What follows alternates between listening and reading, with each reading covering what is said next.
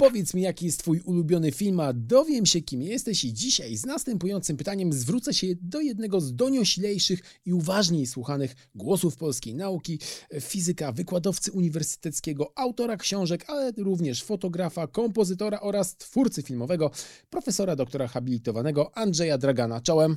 Siema. Pytanie na rozgrzeweczkę. Czy często czujesz, że onieśmielasz ludzi?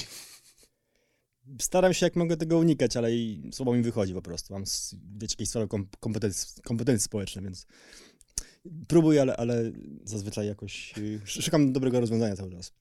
E, pytam dlatego, że wczoraj oglądałem rozmowę z tobą u Krzysztofa Stanowskiego i umówmy się, to jest człowiek, który ma dosyć y, dużą pewność siebie, a mimo to sam przyznawał, że w twojej obecności y, no, czuł się trochę jak puchmarny i wietrzna istota. Nie wiem dlaczego zupełnie. No pewnie stresura w szkole takie, takie rzeczy robi z ludźmi. A powiedz mi, a czy na przykład są osoby, przy których ty czujesz się onieśmielony? Staram się walczyć z tym. Jeśli tak się zdarza, to, to, to tylko przeszkadza w życiu, a nie pomaga. A w takim razie, e, kiedy spotkałeś się z Davidem Lynchem, autorem twojego ulubionego filmu, żeby robić mu zdjęcia, to e, jak się czułeś? Czułeś lekki a to chciałem podekscytowania? Chciałem najszybciej zrobić zdjęcie, żeby sobie z nim pogadać po prostu, bo, mnie to bardziej interesowało, a zdjęcie tak przy okazji powstało. No dobrze, to już zdradziliśmy, że film e, Zagubiona Autostrada jest twoim ulubionym filmem e, i powiedziałeś kiedyś w jednym z wywiadów coś takiego, a propos pracy naukowej i pragnienia zrozumienia zawiłych procesów, że na starość trochę złagodniałeś. Moi koledzy uważali mnie jednak kiedyś za psychopatę, no i tak rzeczywiście było. I ciekawi mnie, czy w przypadku właśnie na przykład e, filmów, o ile filmy stanowią dla ciebie swego rodzaju jakieś wyzwanie intelektualne, też tak masz, że po prostu musisz je rozkminić i rozłożyć na czynniki pierwsze. Myślę, że są tego warte. No, nie każdy, ale są filmy, które są świetne i, i jest parę filmów Lyncha, które ludzie uważają za jakiś, jakiś totalny odlot, który nie ma żadnego sensu. Są dwa takie filmy co najmniej. Yy, przy czym jeden i drugi jest jak najbardziej racjonalny, tylko trzeba się temu trochę uważniej przyjrzeć i, i pomyśleć. Czyli? Które są? No jest y, Zagubiona Autostrada, to jest mój ulubiony film tak. w ogóle wszechczasów i to się chyba już nie zmieni. Jak, y, go pierwszy raz oglądałem bodajże w, tuż po maturze, y, w kinie w Koninie zresztą, potem następnego dnia poszedłem znowu i potem poszedłem na studia, więc już nie mogłem oglądać w Koninie, bo tam przestali go zresztą grać i poszedłem do Warszawy go oglądać znowu w kinie i tak chodziłem na niego w kółko paręnaście razy, dopóki go nie przestali grać w kinach. 17 razy podobno widziałeś go Kiedyś liczyłem tak, coś, coś takiego.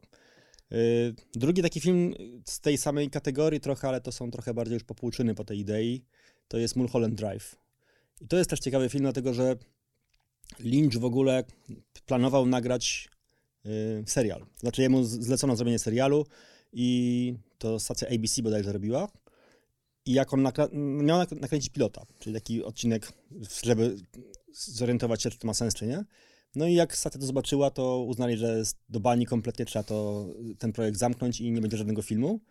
No i w, tak to leżało przez parę lat. I bodajże po dwóch latach Kanal Plus wykupił prawa do tego filmu y, i znaczy prawa do materiału, który nakręcono. Tylko że problem był taki, że ten pilot był nakręcony w ten sposób, że Lynch sam nie wiedział, jak to się ma skończyć. On nakręcił kilka otwartych wątków, które jakoś tam sobie brnęły i nie bardzo wiedział, jak to się ma skończyć, co z tym w ogóle będzie. Y, I udało mu się wymyśleć sposób, co dokręcić, jaką ilość materiału dokręcić, żeby zrobić z tego coś, co będzie zamkniętą całością. Y, I poprzestawiał, poprzemontowywał i tak powstał Mulholland Drive. I film, który miał zresztą premierę na festiwalu w Cannes, no i dzisiaj cieszy się sławą dzieła kultowego. To jest bardzo dobry film. Y, nie jest, moim zdaniem, znaczy daleko mu do Lost Highway, do Zagubionej Autostrady, natomiast jest to film taki z kategorii też trochę zagadek, dlatego że on jest tak zmontowany, że jak ktoś go pierwszy raz ogląda, to jest zbity z tropu, nie wie w ogóle co się dzieje i od połowy mniej więcej zaczyna się, się wszystko sypać. A jest to film, który Lynch podkreślał to w wywiadach, że jest to film, który zupełnie racjonalnie można sobie poukładać. Nie ma tam nic y, metaforycznego tak naprawdę, albo bardzo mało. Jest to bardzo prosta historia, która się wydarzyła i można sobie ją ułożyć, tylko że on jest tak zmontowany, żeby utrudnić to, to rozwiązywanie tej zagadki. I, i, I, to jest, y, ale to jakby jest zupełnie sensowna historyjka, która nie ma w sobie nic skomplikowanego. Natomiast to, to się nie, nie okazuje po pierwszym oglądaniu. Trzeba zobaczyć ze dwa, trzy razy, żeby, żeby to sobie poukładać. No ale przypuszczam, że w przypadku zaginionej autostrady potrzebowałeś y, więcej czasu, skoro było aż 17 seansów, czy po prostu to było na tyle fascynujące doświadczenie po prostu, e, nie, że wracałeś do tego filmu. to jest w ogóle film, który nie wymaga jakiegoś specjalnego... Znaczy, wydaje mi się, że ta, ta historia w miarę sensowna i prosta i bardzo ciekawa, ale oglądałem go nie po to, żeby yy, się jakoś wgryzać w, w, w logikach narracji, tylko po prostu klimat tego filmu mnie tak mhm. wciągnął. To jest bardzo interesujący film. On jest pierwsze pół godziny, jak ktoś przez to przejdzie, to, to może zacząć chodzić po ścianach w czasie, w czasie seansu, no bo to jest rzeczywiście mocno taki ryjący psychikę film. Ale i, i tego by się nie dało uciągnąć przez dwie godziny. To, to ludzie by się pochlastali w kinie, gdyby tak to trwało dalej. I w którymś momencie to się zupełnie zmienia, zamienić to w zupełnie inny film, inny gatunek filmowy, coś zupełnie innego i potem na sam koniec jest trochę powrót do, do tego pierwszego aktu. Yy, więc, ale mi w tym filmie najbardziej od, jakby yy, najbardziej mnie kręcił klimat. To, mhm. to, że jest historia interesująca, to jest druga rzecz i, i możemy sobie o niej porozmawiać, ale, mhm. ale sam klimat jest tak, tak ciekawy, postaci są tak interesujące i to też jest film, który i, i Mulholland Drive i Lost Highway pokazują, że y, narzekanie na niski budżet na przykład to jest y, tylko zawsze jakiś wykręt i, wymówka.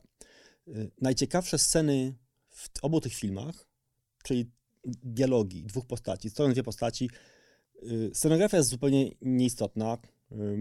Wszystkie oświetlenie, czy, czy, czy, czy kostiumy, czy cokolwiek jest drugorzędne. Oczywiście są ważne w tym filmie, ale najważniejszym elementem jest dobrze poprowadzony dialog. Mhm.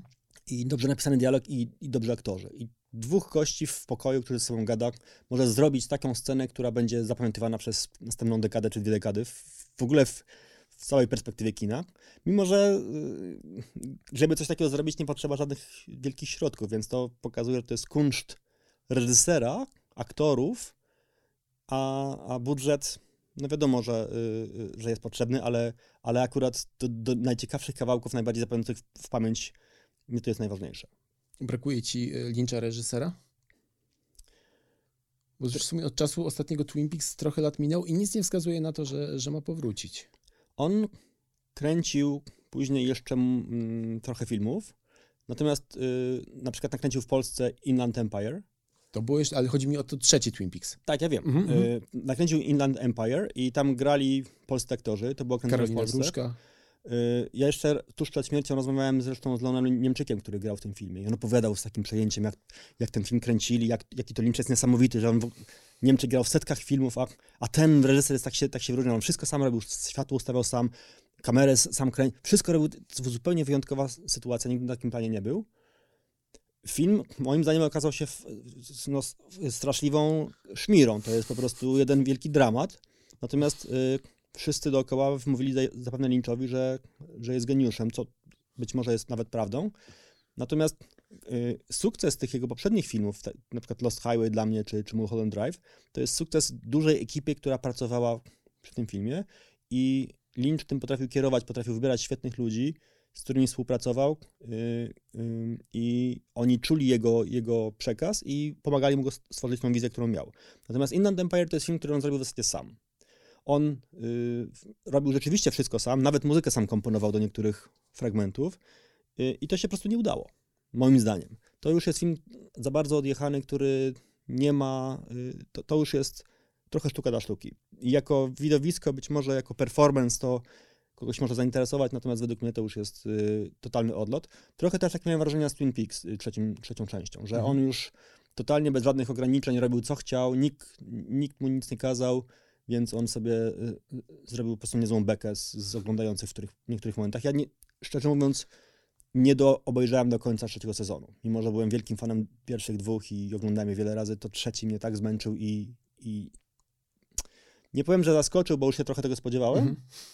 ale yy, no, yy, moim zdaniem po prostu odleciał. I to jest tak, że, że yy, czasem ludzie, którzy zbyt dużo słyszą, jacy są wspaniali, to kończy się to właśnie w ten sposób, więc to jest taka też przestroga dla niektórych. Trochę tak z Tarantino też się moim zdaniem stało, że, że on znowu bez żadnych hamulców zaczął kręcić ostatnie filmy i on nakręcił po prostu zbyt długie, zbyt nudne filmy. Yy, też części z nich nie, nie do końca, mimo że na początku było naprawdę gęsto i ciekawie. Czyli rozumiem, że pewnego razu w Hollywood y, nie do końca i co, nienawistna ósemka, która też trwa chyba trzy godziny, a jest wersja reżyserska trwająca ponad y, cztery, tutaj też Nie, nie, nie przebrnąłem po pierwszej godzinie, chyba już miałem dosyć. Yy, yy, Hateful Eight. pewnego razu w Hollywood jest, ma, ma kilka fajnych scen i potem się po prostu, poza tym to jest jakaś jedna straszna nuda moim zdaniem. Mhm.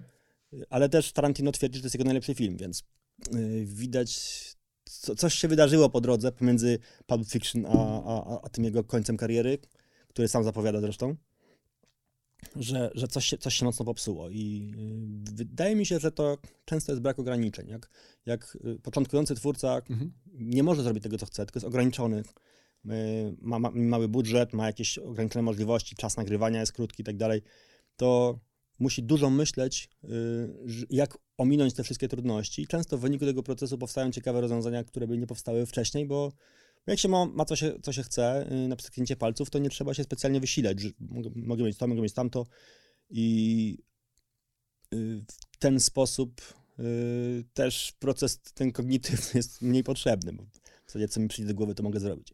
A, więc czasami jest tak, że, że ograniczenia tworzą, tworzą interesujący efekt, a, a ich brak może być szkodliwe. No podobnie mówi się o ostatnich filmach e, Martina Scorsese'ego, który w zasadzie pracuje już tylko i wyłącznie na własnych warunkach, jeżeli nie ma budżetu pod tytułem 200 milionów dolarów e, i filmu, który nie będzie trwał ponad 3 godzin, e, to w zasadzie mówi stop, nie chce tego robić. Tak mówiło się Irlandczyku, który podobno w opinii wielu osób jest za długi.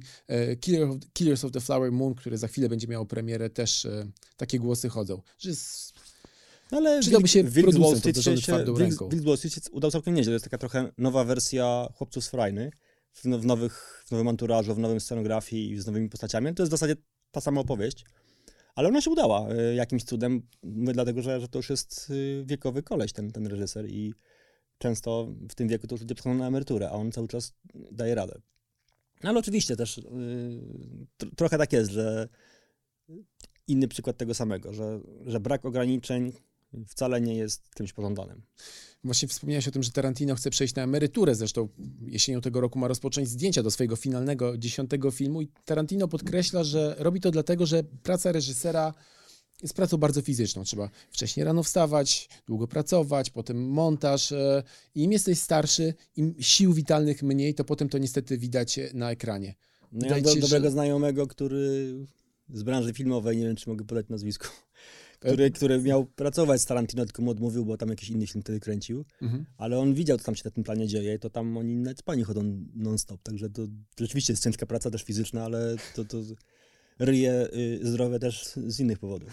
E, mówimy o pewnego razu w Hollywood, jak rozumiem. Wszyscy tam Nie, korzystać. Inglourious Basterds akurat to chodziło o to. Tak, kręcony w Niemczech, w Babelsbergu. Tak.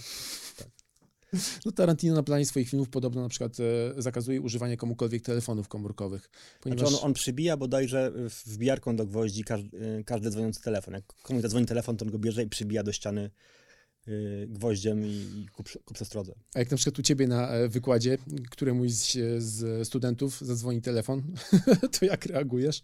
Nie, mi to nie przeszkadza w ogóle. No to się pośmiejemy i tyle. Nie, atmosfera na wykładach jest raczej swobodna. Natomiast jak y, muszę powiedzieć, że jak, jak robiłem zdjęcia, to, to nawet jak to były, zazwyczaj to były proste portrety, to zawsze byłem bardzo skupiony robiąc to i chciałem jakiś moment uchwycić, który jest, y, chwilę później już go nie będzie i nigdy nie, nie wróci do, ta sytuacja. Mhm. I i bardzo mi zależało na tym, żeby, była, żeby był spokój. Jak sam robiłem sobie w kameralnym, kameralnym gronie zdjęcia, to, to, to było możliwe, ale jak jest stado ludzi na planie, bo to jest jakiś komercyjny projekt, to już było trudniejsze, ale też pilnowałem, żeby, był, żeby wokół mnie była absolutna cisza. I to nie dlatego, że byłem jakimś wstrętnym hamem, tylko yy, potrzeba mi było takiego skrajnego skupienia. Też zauważyłem zresztą, jak, że po zrobieniu zdjęcia ja się często dusiłem. Ja miałem kłopot z oddychaniem bo ja wstrzymywałem oddech w czasie zdjęcia. Jak na przykład czekałem na, na jakiś dobry moment i żeby nacisnąć migawkę, to potrafiłem nie oddychać przez 30 sekund. I po prostu byłem fizycznie zmęczony po, po paru minutach. Więc ja sesję robiłem w parę minut, szedłem do domu, ale y, to były intensywne parę minut.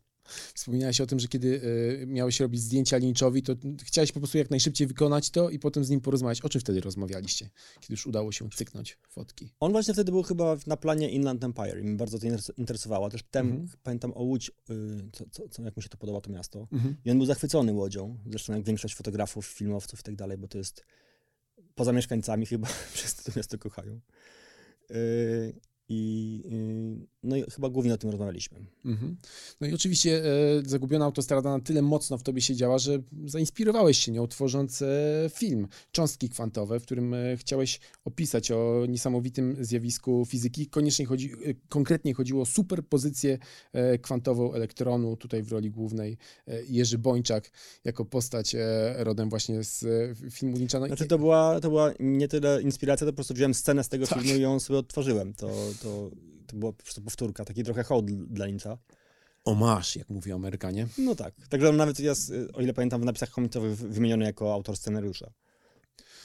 Widzę koszulkę z Simpsonami e, i w ogóle mam takie poczucie, że chyba popkultura zajmuje jakieś szczególne miejsce w twoim sercu, chociaż często podkreślasz, że no wiadomo, sztuka, e, można się nieźle pobawić, ale jednak fizyka to jest e, coś, czym rzeczywiście można wyjaśniać jakieś ważne procesy mm, dotyczące wszechświata, ale chyba lubisz e, dobre filmy, dobre seriale, rzeczy, przy których można się też, mówiąc kolokwialnie, zmurzyć, nie tylko szukać stymulacji intelektualnej.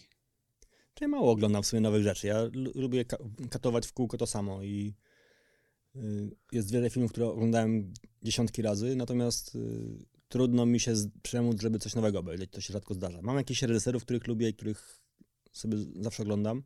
Też z powodów warsztatowych, bo sam trochę z, y, interesuje mnie to właśnie od, od, kuchni. Chcę się jak najwięcej nauczyć tej kuchni i też dlatego często katuję niektóre filmy, żeby zobaczyć, jaki jest rodzaj mhm. montażu, mhm. jaki jest rodzaj y, oświetlenia, jakie, jest, jakie są rozwiązania tam w, w, wprowadzone, których normalnie w pierwszym oglądaniu nie widać, więc to mnie też od tej strony interesuje. Natomiast w sumie to mało oglądam. Okej, okay, no to w takim razie jakie filmy katujesz? Ustaliliśmy już, że Zagubiona Autostrada 17 razy. Co jeszcze jest na liście takich evergreenów Andrzeja Dragana? Znaczy, z, z, jeśli chodzi o katowanie takie pod kątem warsztatu, to najlepszy do tego jest Fincher, dlatego że to jest mistrz warsztatu. I tak jak wszystkie jego filmy, wydaje mi się, że każdemu z jego najlepszych filmów czegoś brakuje do, do bycia naprawdę arcydziełem. Mhm. Y, to jeśli chodzi o warsztat, y, narrację, to jakie zmontowane są sceny, to jest absolutnym mistrzem i w ogóle nikt nie, nie dorasta do pięt. Y, I tak jak myślę, że cały czas w tych filmach brakuje pewnego rodzaju głębi i nie mm. wiem, co to jest, tak jeśli chodzi o, o kino rozrywkowe, to to jest absolutny top i ale właśnie pod kątem on, on, on też bardzo zna, zna swój fach, bo sam zaczynał jako reżyser filmów reklamowych, sam stał za kamerą. Teledysków również. Robił teledysków dużo i on w związku z tym dobrze wie, jakie są, co, jakie są kompetencje wszystkich członków ekipy i on to potrafi wyegzekwować. I to robi zresztą, za co nie, nie zawsze jest kochany. I on też y, jest znany z tych katorżniczych powtórzeń. On tam kilkadziesiąt, czasem nawet powyżej stu ujęć robi 100, 100 nagrań jednego ujęcia, żeby dostać dokładnie to, co, o co mu chodzi, żeby wszystko się zgrało i dużą część budżetu on, on bierze na, na czas kręcenia, więc on sobie może pozwolić na, na, na precyzyjne nakręcenie dokładnie każdej sceny tak jak chce. ma takie powiedzenie, że y, każdą, że on często słyszy, że jest tysiąc sposobów opowiedzenia każdej, każdej historii, każdej sceny, a według niego to jest nieprawda, że istnieją tak naprawdę tylko dwa sposoby nakręcenia każdej sceny, a, a ten drugi też nie jest taki dobry. I, rzeczywiście ciśnie, do, aż, aż mu się uda. Więc, ale to też dzięki temu można zobaczyć yy, te wszystkie rzeczy, które, których Lynch kompletnie nie ma. Mhm. Lynch, Lynch kręci jak, jak amator w zasadzie w porównaniu z y, warsztatowo w porównaniu z, z Fincherem. Y, no ale też Lynch wydobuje, wydobywa klimat, którego y, Fincher nie, nie jest w stanie w ogóle nawet liznąć. No, co jak co, ale chyba Finch, y, filmy Finchera też są klimatyczne. No są, są oczywiście. No, wiesz, Seven na przykład, czy Fight Club to są, mhm. to, to, to, są arcydzieła też, ale, y, ale mimo wszystko jeden krótki dialog w filmie Lyncha, mhm. między, nie wiem, w Mulholland Drive scena z kowbojem, albo y, moja ulubiona w ogóle scena wszechczasów y, z Mystery Manem y, w Lost Highway, no to jest coś, co y, czego Fincher nie byłby w ogóle w stanie nawet y, dotknąć. Mimo, że wszystko w, tym, w, tych, tych, tych wymienionych scenach to jest w zasadzie wzięte zupełnie niemalże losowo. Tam w, scenie z kowbojem bierzemy jakikolwiek kostium y, karnawałowy, ubieramy jednego aktora, y, drugiego ubieramy w cokolwiek, stawiamy na ciemnym tle, czy w środku nocy w jakimś pustkowie naprzeciwko siebie i gadają po prostu. I przez minutę gadają, czy przez dwie minuty gadają i wychodzi z tego coś, czego Finter nie jest w stanie zrobić absolutnie, mm, choćby robił tysiąc powtórzeń nawet. Natomiast y, warsztatowo y, montaż jest, jest u Lyncha fatalny, scenografia jest jakaś mniej lub bardziej przypadkowa. Znaczy, oczywiście przesadzam, bo to, bo to nie jest tak, to jest rzeczywiście, y, tam, tam jest niezwykły kunszt. Porównuję to z Fincherem, który jest niedościgniony. Y, Jak na, na, y, no, żeby podać przykład, no, David Lynch to kupił wręcz cały dom, żeby nakręcić w nim film, bo dokładnie chciał, żeby ten dom był taki i taki, miał takie właściwości, żeby okna wychodziły w ten sposób. Y, Meble zaprojektował sam y, do, do, do, do filmu Lost Highway, bo to też y, zależało mu na, na kolory w filmach Lyncha są niezwykle ważne. Na przykład niebieski kolor się prawie nie pojawia, jak się pojawia, to jest niezwykle ważne i to jest coś, co się wybija, bo pierwsza dyskusja ze scenografem to jest zawsze, w moim filmie będzie tylko żółte, czerwone i pomarańczowe, nie będzie żadnego niebieskiego, z wyjątkiem tej i tej sceny. Więc to jest tak, że on oczywiście jest profesjonalistą i zwracam to uwagę, ale porównując to z Mhm, Fincherem, jasne. który jest w ogóle w innej galaktyce, to to, to jest ciągle jeszcze, jeszcze mało. No nie, czytałem w ogóle wczoraj o kulisach realizacji filmu Azyl. Tam podobno zaprojektowano specjalnie mm, system w ogóle kamerowy, kiedy kamera mogła poruszać się bez e, operatora po właśnie tej przestrzeni. To, to w jaki sposób on chciał wykorzystać przestrzeń w tym filmie. To jest ten film Finchera? Tak, z Jodie Foster. O, tak, ale to, to chyba jego najgorszy film w ogóle. Tak, film nie jest dobry, wydaje mi się, że nie pamiętam. kulisy realizacji są znacznie ciekawsze niż to, jaki Tam jest jedno takie słynne produkt. ujęcie chyba z drona, jak le- leci dron za samochodem i ten dron leci dokładnie za samochodem, samochód skręca i dron też jedzie za nim. I chyba to była w ogóle inspiracja do Grand Theft Auto, do, do Mhm. tej gry komputerowej. Bo to potem cała gra była w tej konwencji właśnie stworzona. Natomiast jeszcze wracając do Lyncha i Zagubionej Autostrady, podobno w ogóle punktem wyjścia do realizacji tego filmu było takie pytanie, które on zadał swojej przyjaciółce, kiedy wracali kiedyś samochodem. A co byś zrobił, gdybyś pewnego dnia obudził się jako zupełnie inna osoba? I takie pytanie chciałem zadać tobie. No to jest w zasadzie pytanie, od którego zaczyna się cała zaginiona autostrada. Znaczy, punktem wyjścia tego filmu to była scena, która się wydarzyła w życiu Linta naprawdę. Ktoś do niego zadzwonił domofonem y, do drzwi i powiedział Dick Laurent is dead. I f- i Fincher chciał mu otworzyć, ale nikogo już nie było. Ten gość zniknął w ogóle, rozpłynął się i nie wiadomo, czy pomylił drzwi, czy w ogóle o co chodziło. I tak do, do końca się zaczyna, dokładnie zaczyna się ten film. Y, Właśnie takim, y, taką sceną, w której bohater też ktoś do niego dzwoni z, z, z tego typu tekstem. Natomiast to nie jest. Nie, trochę nie odpowiem na Twoje pytanie, ale powiem trochę o, o, o czym innym. Y, y, To, jeśli chodzi o, o ten film, to jest. y, To jest historia człowieka, który zapadał na chorobę psychiczną. I jak wiadomo, dom wariatów jest pełny ludzi, którzy uważają, że są normalni i są zdrowi, ale często wielu z nich uważa się za kogoś innego. Więc to jest trochę tak, że to nie jest bardzo hipotetyczna sytuacja, tylko to coś, co się dzieje bardzo często. Ludzie naprawdę są, którzy, jest wielu ludzi, którzy myślą, że są kimś innym. Nawet jak kiedyś byli zdrowi, to w wyniku rozwijania się choroby, na przykład schizofrenii, takie rzeczy się dzieją. Więc to jest historia człowieka, który y, taką metamorfozę przechodzi. Wydaje mu się, że jest kimś innym. W międzyczasie zaczął od, od w miarę normalnego człowieka, który już miał jakieś lekkie odchyły, był jakimś y, awangardowym muzykiem jazzowym y, i coś się z nim nie- niedobrego dzieje. Kończy się tym, że morduje swoją żonę, jest skazany na śmierć i ląduje w celi śmierci. I w tej celi śmierci jego choroba już się kompletnie awans, jakby przechodzi w takie stadium już bardzo zaawansowane i y, zaczyna sobie wyobrażać z kimś innym, że wychodzi na wolność i tak dalej i dopiero na sam koniec filmu do niego wracają te sytuacje, y, ta, ta rzeczywistość do niego wraca.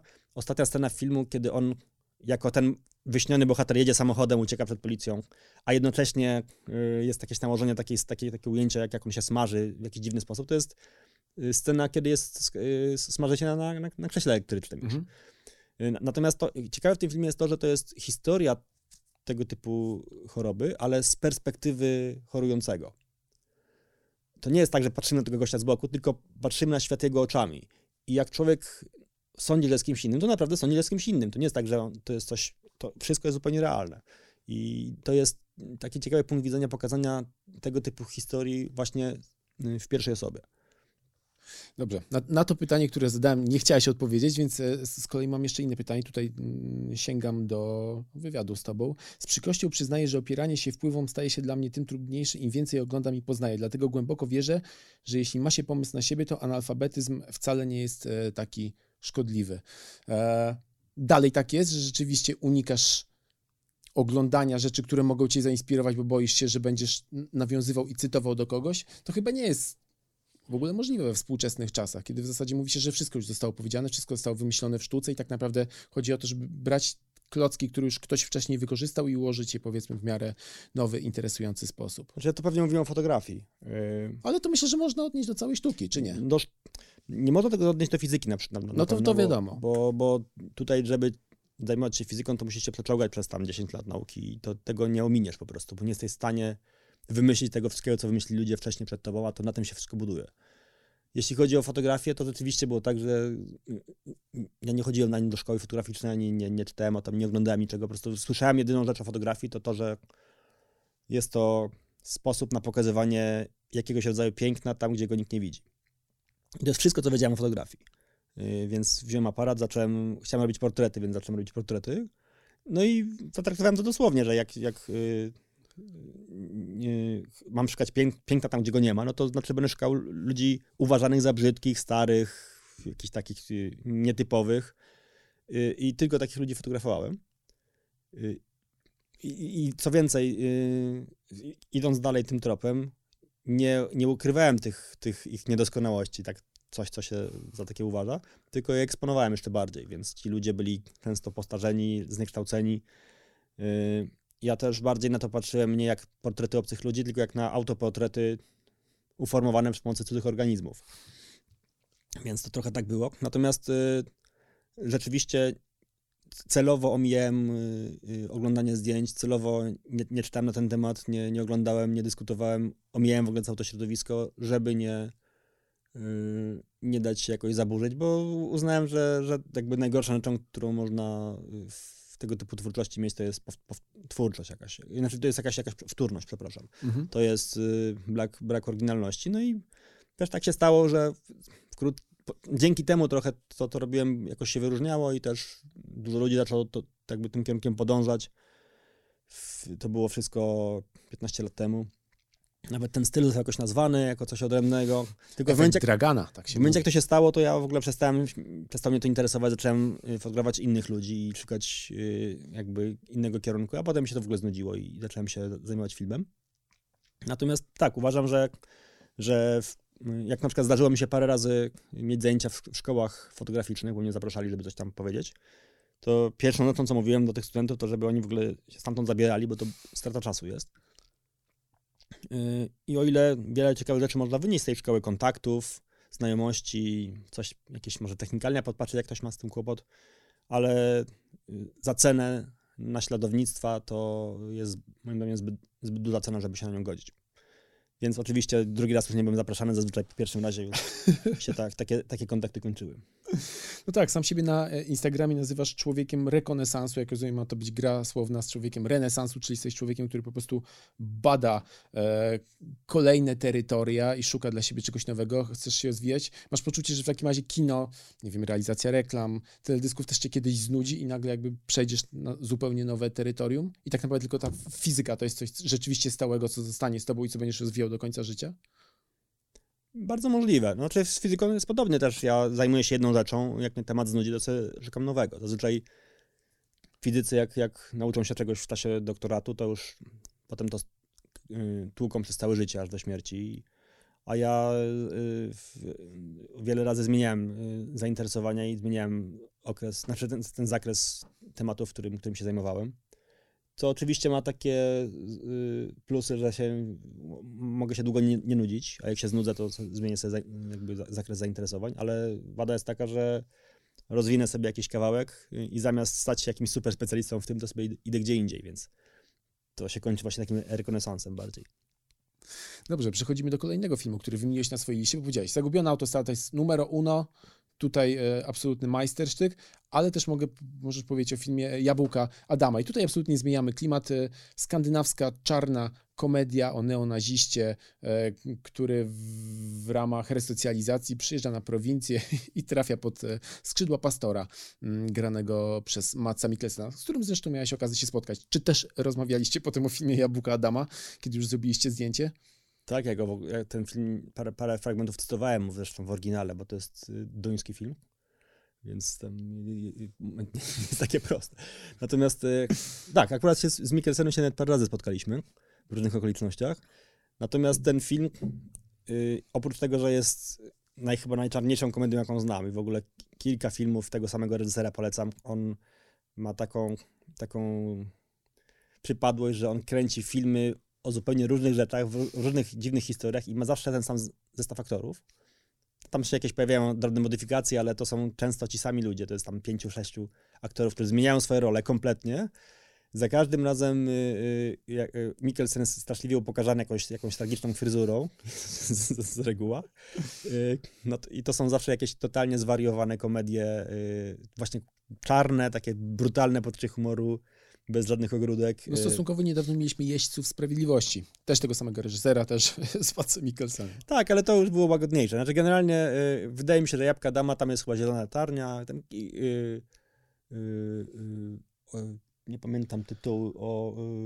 Zaraz posłużymy się filmem. O, o, o, gościu, który ma zakład mięsny i, i, i przypadkowo jakoś pokroił jakiegoś swojego chyba współpracownika, czy jakiegoś człowieka pokroił, zrobił z niego szynkę i okazało się, że szynka wszystkim zaczęła smakować, więc on poszedł dalej i, i mordował ludzi. Zieloni rzeźnicy. Zieloni rzeźnicy, tak. No jest, jest y, właśnie tego typu, tego typu y, jakby historie tam są w tych jego filmach.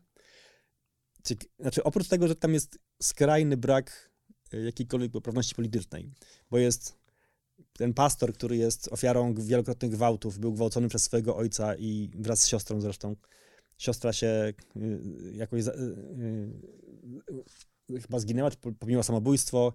Pastor jeszcze rozwija mu się nowotwór, jest w zaawansowanym stadium nowotworu, jest kompletnym schizofrenikiem z tego powodu, ma syna, który jest sparaliżowany. Żona popełniła samobójstwo. Żona popełniła samobójstwo. Oprócz tego jest ten neonazista, który wychodzi z więzienia i ma tam być resocjalizowany, ale oprócz niego jest też, oprócz tego skina neonazisty jest jeszcze nielegalny imigrant, który okradał stacje benzynowe, gdzieś tam przyjechał z, z Jemenu czy, czy skądś. Tenisista, alkoholik. Ten, tenisista, alkoholik i gwałciciel, y, y, uzależniona od alkoholu matka w ciąży, która y, spodziewa się dziecka ze zespołem Downa, więc jest po prostu taki miszmasz totalny takich postaci. Oni są wszyscy zamknięci w jednej przestrzeni i generalnie są ze sobą szczerzy. I to jest przepiękne. Natomiast y, ciekawe w tym filmie jest to, że jak gdyby komukolwiek pokazać scenariusz tego filmu, to co się wydarzy, to, to w tą historię się nie da uwierzyć. To, znaczy, to jest niemożliwe, żeby, to, żeby tego nie położyć. Żeby, żeby, żeby nie zrobić z tego jakiejś szmiry, która będzie jakimś totalnym, y, y, totalną porażką i z jakiegoś, jakimś cudem ten reżyser zrobi z tego majstersztyk. Ta historia się udaje, jest wiarygodna. Znaczy, to jest oczywiście komedia, więc to trzeba traktować z nie oka, ale, ale jest to coś, co, co nie, nie, nie trąci jak, jakąś sztucznością. On jakimś cudem jest w stanie tą historię opowiedzieć do końca. Nie chcę zdradzać zakończenia, ale, ale gdybym ja zobaczył, że to się, ten film się tak zaczyna i ma się tak zakończyć, to jest absolutnie nie do zrobienia. Jakimś cudem się to udaje. No więc y, to jest też ciekawy pokaz takiej trochę takiej sztuki cyrkowej trochę, dlatego że mm, zrobi coś niemożliwego w, ciągu dwóch godzin z bohaterami, którzy są absolutnie wyjątkowi i to każda z tych kreacji to jest coś, jakiś totalny mistrzostwo świata. Y, no i też coś, czego bardzo brakuje w, w, we współczesności, coraz bardziej brakuje w, w czasach, w których żyjemy, to znaczy dystans i y, poczucie humoru i to, że się nikt nie... Tam jest po prostu tak brutalna szczerość tych bohaterów, y, że wszel, wszelkie ruchy z, y, lansujące poprawność polityczną tam po prostu by ten film zgniotły, z, jakby pożarły i, i wypluły i nic z tego nie zostało. Jak, jakimś cudem w Danii jeszcze jest taka oaza normalności pod tym względem i, i, i ten film jest takim takim pięknym przykładem właśnie tej jeszcze normalności, którą niektórzy pamiętają, która się już powoli kończy. No to była jeszcze pierwsza dekada XXI wieku. Dzisiaj prawdopodobnie na Twitterze ten film zostałby po prostu e, zjedzony. Każdy byłby urażony z jakiegoś innego powodu. Wspomniałaś o tym, że, że ten film jest przykładem sztuki cyrkowej i rzeczywiście jest kilku takich reżyserów, którzy naprawdę potrafią balansować na granicy i nigdy nie spaść. Nie, myślę na przykład o Tarantino, że jak na przykład opowiada się bękarty wojny, Myślę, Jezu, co to za pomysł? A jemu się to udaje. Człowiek to ogląda, ma z tego świetną rozrywkę i jest jakaś taka historiozoficzna refleksja. Albo Lars von Trier, z którym zresztą reżyser e, Jabłka Dama współpracował. To jest też taki reżyser szaleniec. Nie masz takiego wrażenia, który czasem sięga po koncepty, które w ogóle nie mają prawa się udać. Przełamując falę na przykład. No, y, ja, ja, ja von, Trier'a w którymś momencie, znaczy to jest tak, to jest gość, który y, on lubi grać stereotypami bardzo mocno i film Zbiorka, jak on się nazywał? Tańcząc w ciemnościach. Tańcząc w ciemnościach. To jest taki przykład takiej ballady szmirowatej, który, taki, takiego wyciskacza łez, który normalnie tego typu historie są w, w jakichś, jakichś serialach brazylijskich, a on z tego robi coś, co ostentacyjnie robiąc tą historię, mimo wszystko powoduje, że widz rzeczywiście y, się strasznie wzrusza i, y, i, i, z pełną świadomością, że jest to oszustwo, że jest to, jest to gra, to y, mimo wszystko nie jesteśmy w stanie się temu oprzeć, więc to też jest jakiś, jakiś, jakiś objaw, to niezwykła umiejętność coś takiego zrobić. Mi się bardzo podobał jego jeden z pierwszych filmów, Idioci bodajże był mhm. tytuł tego. Początek Dogmy 95. To był początek Dogmy i Ciekawe jest to, że ten film to jest taki trochę manifest artystyczny, tam się wszyscy wygłupiają, to jest taka lekka komedia, patrzy się na, na, na komedia, no tak, tak, nie jest to komedia, ale jest to y, taki y, objaw wolności, w której podlegają ci wszyscy uczestnicy, robią co chcą, tworzą kolektyw artystyczny i to wszystko jest takie beztroskie. I ten film byłby może jakimś y, ciekawym epizodem, ale jego zakończenie jest, jest absolutnie druzgoczące, bo y, okazuje się, właśnie też nie chcę zdradzać zupełnie, ale to właśnie to zakończenie świadczy o, o wartości tego filmu, dlatego że ono kwestionuje w zasadzie wszystko, co było wcześniej w całym tym filmie. Ten film jest takim, taką lekką, beztroską y, y, takim żywotem sobie grupy artystycznej, ludzi, którzy mają jakiś, jakiś manifest, coś chcą zrobić, a okazuje się, wśród nich jest jedna osoba, dla której to wszystko, co się dzieje, jest czymś zupełnie innym i ma o wiele inne znaczenie i to się ujawnia właśnie pod koniec filmu. Y, I, i, i sens tego filmu jest właśnie w zakończeniu. Mhm. W tym sensie to, to jest y, film o wiele bardziej wartościowy, bo, bo to zakończenie trochę kwestionuje ideę te artystyczne, artystycznej wolności, że to wszystko jest, to nie jest tak, że, że, że y, są sytuacje w życiu, które, których znaczenie jest o wiele większe niż wszystko to, co jest dla tych pozostałych bohaterów ważne. Mhm. E, ostatnio spotkałem się z taką opinią, że filmy z twistem, z zakończeniem, które zupełnie zmieniają wydźwięk e, filmu, to są produkcje jednorazowego użytku. Że, że, bardzo często oczywiście pilnuje się tego. To, to, a propos też Shemalana. Jasne, to są jakby dwie zupełnie inne półki. Von Trier M. Night Shyamalan, że filmy z twistem na samym końcu można obejrzeć raz, można się nimi zachwycić, e, można oczywiście pilnować, żeby nie zdradzać tego twistu innym widzom, ale potem niekoniecznie chce się do nich wracać. A filmy, które tak naprawdę łatwo jest spoilerować e, i które pozwalają na to spoilerowanie, wbrew pozorom to są właśnie takie tytuły, do których potem chce się po latach wracać i mają znacznie większą wartość dla nas emocjonalną. Jak, jak, jak ty to odbierasz? No nie wiem, no jest Szósty Zmysł, który rzeczywiście jest takim filmem, że oglądasz końcówkę i no to jest jednorazowy strzał ale jest y, skazanie na Shawshank, gdzie jest też wszystko wisi na, na tym ostatecznym zwrocie akcji, ale jest to majstersztyk, który można oglądać wiele razy i to w ogóle nie, nie psuje czegokolwiek. Więc to, to jest też kwestia gatunku, kwestia tego, co tak naprawdę chciał człowiek powiedzieć jaki jest przekaz głębszy tego filmu. No bo Szóste Zmysł to jest po prostu kino rozrywkowe. No fajnie się to ogląda i, i, i jest to ciekawy, ciekawe zaskoczenie na koniec. Y, natomiast Skazanie na Shawshank to jest piękna historia, która jest bardzo bogata w treści i to, że oprócz tego jest ten y, zwrot akcji, który wszystko ustawia w innej perspektywie zupełnie, no to jest dodatek, to jest bonus, który jest takim jakby zwieńczeniem y, całej tej, y, całego tego przeżycia oglądania tego filmu, ale to jest absolutnie przed tym, co powiedziałeś, więc to, to, są takie przykłady filmów, gdzie twist, mimo że lepiej go nie zdradzać, bo on jest taki ważny i mhm. zupełnie inaczej się go przeżywa, jak się go widzi pierwszy raz, to zupełnie nie, nie niszczy, nie niweczy yy, jakby przyjemności oglądania tego filmu jeszcze wiele razy później. A ciebie łatwo jest wzruszyć w ogóle w kinie?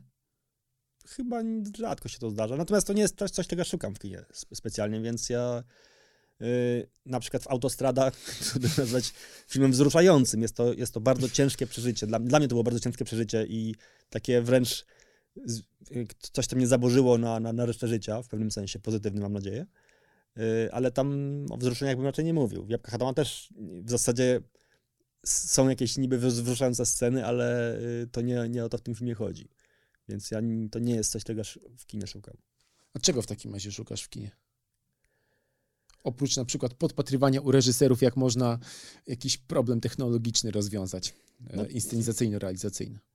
No, y, znaczy, dobry, dobry film, nie wiem co ma dobry, dobry film to jest, na przykład Fincher jest warsztatowo świetny. Y, I są ciekawe historie, są często mroczne, takie klimaty lubię. Natomiast nie wiem czego, ale czegoś w tych filmach brakuje. Wydaje mi się, że jakiejś głębi. Że on nie ma, on, on nie ma jakichś głębokich, głę, naprawdę głębokich emocji, które przekazuje. No tak, mówi się, że często to są filmowe komiksy. Chociaż na przykład Social Network powiedziałbym, że e, to jest film pełny.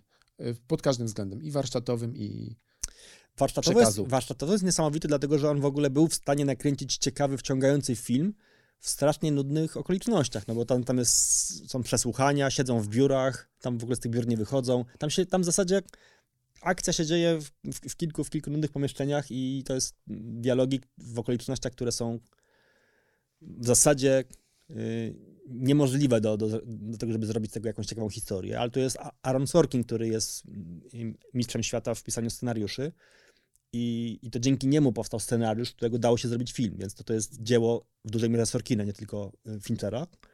Y, natomiast y, nie wiem, czy jest jakaś głębia w tej, w tej opowieści. No jest to historia taka dosyć typowa, taka szekspirowska trochę, przyjaźń, zdrada, pieniądze i tak dalej, wyrzuty sumienia. Y, natomiast y, takich historii było wiele i on jakoś nie, nie sięga dużo głębiej. I tak samo, nie film Seven na przykład, to jest, to jest, to jest ciekawy film, który y, tam jest, tam są głęboko poruszające jakieś, jakieś, jakieś, jakieś głęboko poruszające historie, ale jakiejś wielkiej głębi tam nie ma. Nie, to jest komiks, 100%. To jest trochę komiks. Fight Club jest ciekawym y, filmem, bo też to jest taki, m, taka papka trochę popkulturowa i to jest taka trochę taki pastisz na popkulturę i na pastisz na pastisz popkultury. To jest też bardzo ciekawa konstrukcja. Ale mm, poza tym, że jest to świetne widowisko i, i, i niesamowity komiks, to nie ma tam na przykład takiej głębi, jaka jest y, y, u Nikity, Nikity Michałkowa w Spalonych Słońcem. Mhm. Jest dokładna odwrotność tego. Tam y, ten film Spaleni Słońcem, Oscarowy film rosyjskiego reżysera, któremu kompletnie odwaliło zresztą później, jest dokładnym zaprzeczeniem, jest, ten film ma dokładnie to, czego nie ma Fincher. Mhm. I to jest coś, co ja uważam, że jest ważniejsze w filmie chyba mimo wszystko, bo warsztat to jest, to jest, mm, to jest narzędzie, żeby coś pokazać, ale jak się nie wie, co się chce pokazać, to z tego wejdzie fajna historia, która ma odpowiedni timing, odpowiednio wciąga, odpowiednie tempo, przykuwa uwagę, ale w sumie to tylko tyle. A y, Spalenie Słońcem Michałkowa to jest film, który y, ma bardzo interesującą głębię, której, którą chyba tylko ten reżyser i tylko w tych okolicznościach mógł wydobyć. E, tak, no to Tarantino też znowu przywołam go, powiedział, że Warsztat oczywiście może być wybitny, ale zawsze będą górować emocje, że to jest jakby kluczowe w kinie. Też masz takie poczucie, że rzeczywiście jakby emocje, to jest to, może film może być średni warsztatowy, ale jeżeli emocje tak, są, oczywiście, jest, oczywiście, no ale, ale pytanie, to trzeba wiedzieć, jak te emocje wywołać, to trzeba umieć opowiedzieć historię dobrze, tak jak nie każdy potrafi opowiedzieć do, dowcip, y, ten sam dowcip powiedziany przez różne y, osoby będzie zupełnie inaczej odebrany, bo niektórzy to czują, inni nie. No i film to jest taki dwugodzinny dowcip trochę. Musi, trzeba dokładnie wiedzieć, co się ma wydarzyć, w, jakich, w jakim momencie.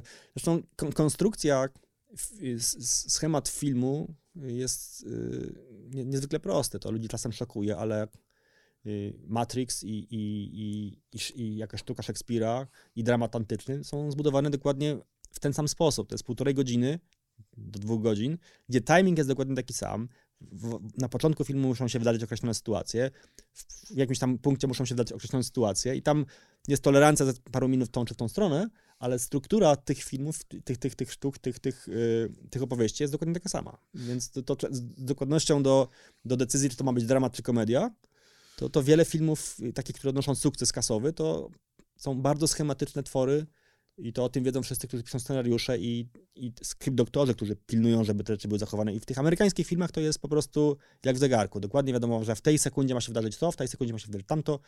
Y, I to wręcz można napisać listę i odhaczać, co się wydarzyło, jak. I, i to jest pewna gwarancja, że historia będzie wciągać, będzie y, dobrze opowiedziana. Teraz pozostaje pytanie, co to jest za historia i czy, czy coś oprócz tego tam jest, oprócz tego, że siedzimy i patrzymy i nie możemy się oderwać.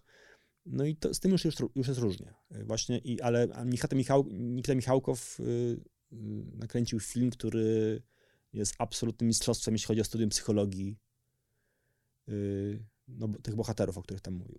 No tak, akcja filmu e, rozgrywa się e, po II wojnie, nie, przed II wojną światową. Główny bohater grany przez Nikitę Michałkowa jest e, mm, weteranem wielkiej rewolucji bolszewickiej, mieszka sobie na daczy razem ze swoją młodą żoną, z córeczką, z przyjaciółmi, sielska atmosfera i nagle pojawia się postać z przeszłości, dawny ukochany e, żony głównego bohatera i tak naprawdę spodziewam tutaj wkrada się taki trochę klimat czechowowski też. Wiemy, że, że jest strzelba, ona będzie musiała e, wypalić i narasta napięcie. Obserwujemy to, co dzieje się między bohaterami. W ogóle jak się patrzy na twoje filmy, to masz e, no, gigantyczny rozstrzał, jeżeli chodzi o te swoje ulubione rzeczy, bo i surrealistyczny noir e, Davida Lyncha, z drugiej strony absolutnie czarna komedia skandynawska, a tutaj rosyjskie studium psychologiczne. No, ale to jest, y, to jest wybitne, to nie jest tylko jakiś tam film niszowy, to jest film, który może obejrzeć każdy i każdy go doceni. To jest ciekawe, że Michałkow nakręcił film, który jest, y, to nie jest jakiś taki film dla koneserów, broń Boże. Zresztą dostał Oscara, więc tam Akademia Amerykańska nie doceniła jakiegoś tam y, niszowego kina raczej. Natomiast to, to jest ciekawe, że ten film to jest taka dekonstrukcja tej słynnej ruskiej duszy coś, co jeszcze się z tym ludzie liczyli, teraz jesteśmy świadkami tego, co się dzieje w, w, na Ukrainie. To, to jest pokazanie od, od, od kuchni, jak wygląda to, ta, ta ruska dusza. Jak, jak oni potrafią sobie nawzajem kłamać, patrząc sobie w oczy. Y, I to, to jest pokazanie tego właśnie w tak dobitny sposób, jak dwóch ludzi kłamie sobie nawzajem, patrząc sobie w oczy. Obaj wiedzą, że kłamią, obaj wiedzą, że wiedzą, a mimo wszystko to robią i odgrywają ten teatrzyk. Dla osoby, która jest z innego kręgu kulturowego, to jest nie do pomyślenia w ogóle, że, że można sobie w ten sposób, yy, można w ten sposób oddziaływać ze sobą, że ludzie mogą się tak traktować. A, yy, a, a dla Rosjan to jest yy, zupełnie normalne i zrozumiałe. To jest zupełnie inna mentalność. I tą mentalność rosyjską ten film obnaża. Y, I, i ten, to, to, to zakłamanie, ale utrzymywane pod pozorem szczerości. Y, to jest właśnie ciekawa gra, że, że y, ci bohaterzy wydają się tacy szczerzy, ale jednocześnie tak bardzo kłamią. Y, I to, to, to nie jest tylko kłamstwo, nie, jest tylko słowo, bo tam się za tym kłamstwem stoi śmierć. Oni się po prostu zabijają w ten sposób, patrząc sobie głęboko w oczy i się do siebie uśmiechając i, i serdecznie się kochając. I to, to jest ciekawe, że on to umiał uchwycić. Więc dla osób, które chcą zrozumieć tą rosyjską duszę i się nią zachwycają albo nie, to jest po prostu studium przypadku, które idealnie oddaje mentalność y, tego wielkiego narodu. Żyjemy sobie w takich e, czasach, kiedy postuluje się, żeby w zasadzie życie zawodowe i prywatne artystów splatać w jedną całość i w myśl tej zasady na przykład spalonych słońcem to należałoby dzisiaj wyrzucić, e, e, rzucić na stos. Mm. Trochę, ja się, ja się trochę, trochę dziwię temu, bo, bo tem, temu gościowi odwaliło. On się stał jakimś wielkim fanem Putina yy, i jest jego tam, już nie chcę używać... Apologetą. No to byłoby naj, najładniejsze określenie. Mówi się też... E, Przydupasem bym raczej wolał powiedzieć, ale... Pies e, Putina też jest chyba takie określenie? No w, w każdym razie e, tego nie udało mi się zrozumieć. Jak ten człowiek, który tak dobrze rozumie tę mentalność, bo udowodnił to kręcąc ten film, i tak dobrze rozumie kłamstwo, które za tym wszystkim stoi, jest jednocześnie gotowy się pod tym wszystkim podpisać i to popierać i, i, i to głosić wręcz nie mogę tego zrozumieć, co się z tym człowiekiem stało, yy, bo to jest człowiek wybitnie inteligentny. Yy, I to jest przerażające często, jak tak inteligentny człowiek yy, może robić tego typu rzeczy. Nie, nie wiem, co się tam wydarzyło, natomiast tak czy inaczej, film to jest. To, to nie chodzi o, o, o, pochwałę czegokolwiek, chodzi o zrozumienie tej mentalności. Dlatego, że to, to często też by się przydało politykom zrozumieć, jak działa Rosja, tym, którym, którzy tej Rosji nie rozumieją. A ten film dokładnie to pokazuje. Te, te mechanizmy obnaża i, i, i jakby po, po, po, obejrzeniu tego się zupełnie inaczej patrzy na tych ludzi. A odważyłeś się zobaczyć drugą i trzecią część Spalonych. Słońcem? Nie. nie, ale słyszałem, że są fatalne. Wiedziałem, czego się spodziewać, więc nie próbowałem nawet. Dobrze, to teraz proponuję, e, żebyśmy się trochę jeszcze skupili na twoim życiu zawodowym jako artysty. Mm, Matcha latte Quebo Fide w, razem z Andrzejem Draganem. Jak doszło do tej współpracy? Mm, no jak narodziła się koncepcja na ten bardzo fajny teledysk, zrealizowany w małej przestrzeni, ale z dużym rozmachem i opisujący w metaforyczny sposób, co też działo się w naszych duszach, a na pewno w duszy Jakuba Grabowskiego w 2020 roku. Myśmy to w ogóle kręcili w środku pandemii, to znaczy tuż przed lockdownem. To był chyba ostatni weekend przed lockdownem, nam się udało zgromadzić na planie tam kilkadziesiąt osób, co już y, było bardzo trudne wtedy i dzień później już by to było w ogóle niemożliwe. Y, zdjęcia trwały jeden dzień, więc uda udało nam się jakimś cudem nakręcić to w jeden dzień, coś, co powinno być kręcone przez kilka dni. A to trochę było tak, że to wynikło z dyskusji, bo Kuba chciał coś powiedzieć na temat jakby takiego, tak, tak, zrobić taki przegląd roku 2020, jak on na to patrzył, jakie tam się, co się tam działo i jak to na niego wpływało. Yy, I też po, zależało mu na tym, żeby pokazać, że te, to doświadczenie go w jakiś sposób zmieniło, że, że on był inną osobą przedtem, stał się inną osobą później. Yy, no więc powstał pomysł, żeby to kręcić w szklarni, z którym obserwuje to, co się dzieje dookoła i, i ta szklarnia w końcu pęka, więc yy, takie dosyć yy, do, dosłowne w sumie przedstawienie tej, tej, tej, tej sytuacji. Yy, no i w sumie y, nie wiem, czy mam jakby coś. Yy... Jak się w ogóle spiknęliście? To jest ciekawe. Znaczy, Kuba słynie z tego, że, że jest człowiekiem o szerokich horyzontach, interesuje się e, nauką, interesuje się kulturą. Do mnie się odezwał agent, y, znaczy y, właściciel wytwórni, tak pan Quick Quality. Mhm.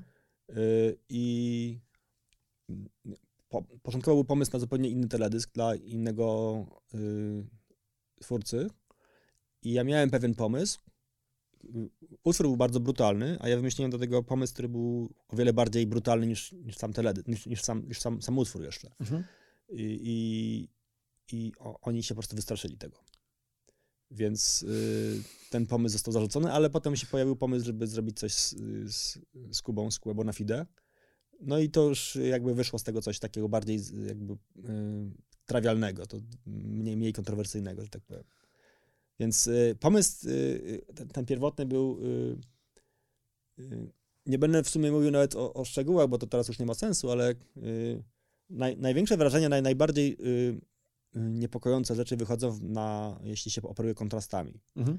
I był taki utwór jednego z takich z guziora, mhm. który ma takie, takie drapieżne bardzo teksty, drapieżną muzykę, brutalną dosyć. Tam się nie, nie szczypie z niczym. I nie chodzi o przeklinanie, chodzi o treść. Mhm. I no i większość teledysków, jakby, jakby, jakby ilustracji tego typu wizji, to jest zawsze pójść w, tym kierunku i jakby wziąć gangstera, który tam będzie robił groźne miny i tak dalej. Natomiast ja chciałem to zrobić używając małego dziecka, które by te teksty śpiewało do, do, mhm. do mikrofonu i to, to, byłoby, to byłoby naprawdę brutalne. Y, bo, bo to właśnie to zdarzenie y, dwóch zupełnie różnych światów często prowadzi do największych, y, do największych emocji i mhm. to często w ten sposób się rozgrywa różne rzeczy. Jak, jak chcę, żeby jakaś scena w filmie była mocniejsza, to muszę ją poprzedzić czymś zupełnie innym, żeby to skontrastować. No ale to się nie udało. No i później rozmawialiśmy z Kubą już o, o zresztą cały czas rozmawiamy. Kuba jest trochę na wylocie, on, on zakończył karierę, ma różne projekty, które cały czas rozwija i cały czas szukamy sobie jakiejś płaszczyzny do mhm. porozumienia, żeby coś wspólnie jeszcze zrobić.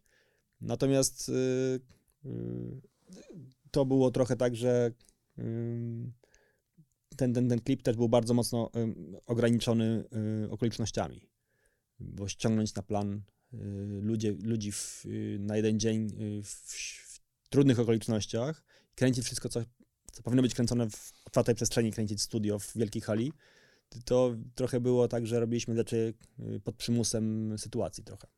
A masz poczucie, że mogłeś się w jakiś sposób zainspirować Kubę właśnie a propos jego decyzji życiowych, że w zasadzie osiągnął już wszystko w hip-hopie e, i teraz będzie się rozwijał na innych polach. Nie wie do końca jeszcze jakie, ale wie, że, że, że ma 30 lat, jest ustawiony finansowo, hip-hop, jak wiadomo, już jakby doszedł do, na sam najwyższy szczyt, trzy, trzy diamenty i można robić inne rzeczy. Też chce być człowiekiem rekonesansu, jak Andrzej Dragan. Znaczy, on, Kuba jest niezależny, on sam wie, co chce robić i, i nie, wiem, czy to, jak ktokolwiek na niego wpływa i w jaki sposób. No wiele razy o tym rozmawialiśmy też właśnie, o, tym, o, tych, o jego rzeczach, bo on też naprawdę ma szerokie zainteresowania. Y, nie, nie wiem, czy część, jaką część z nich mu się uda zrealizować, natomiast miał takie plany, że na przykład zająć, zająć się biologią i, mhm. i być naukowcem i, i, badać mózg, bo jakby to go interesuje też z osobi osobistych powodów. Y, ma swoje inne pasje, które rozwija i się cieszy z tego, więc y, też jest taką osobą, która się chyba trochę nudzi siedząc i robiąc jedno w kółko. Mm, natomiast nie wiem, czy, to, jak, jak, y, czy, czy, czy ja co, mam, ma co, mam cokolwiek z tym wspólnego. Myślę, że. Ciągnie swój do swego. No, to pewnie zwróciliśmy na to uwagę, że, że yy, pod tym względem mamy jakby podobną konstrukcję psychiczną. Natomiast yy, on myślę, że yy, gdyby był sam na wyspie, też by nie wysiedział robiąc jedno, więc to, on to w nim siedzi po prostu. Dobrze, w teledysku y, Macza Latę pojawia się Jerzy Nasierowski. I on też pojawia się w takiej współpracy, którą miałeś z Netflixem i Hanią Brani e, przy okazji premiery polskiego serialu science fiction. O tę też jakby znajomość zawodową chciałem zapytać. Jak, jak, jak się on też, on też y, wystąpił w moim filmie, który dla HBO kręciłem, y, też w pandemii. Tak, tak, tak. tak, tak. To była taka ciekawa historia, że HBO wybrało sobie tam kilku reżyserów i mm, śmietankę, powiedziałbym, polskiego kina. W zasadzie byłeś... Mm.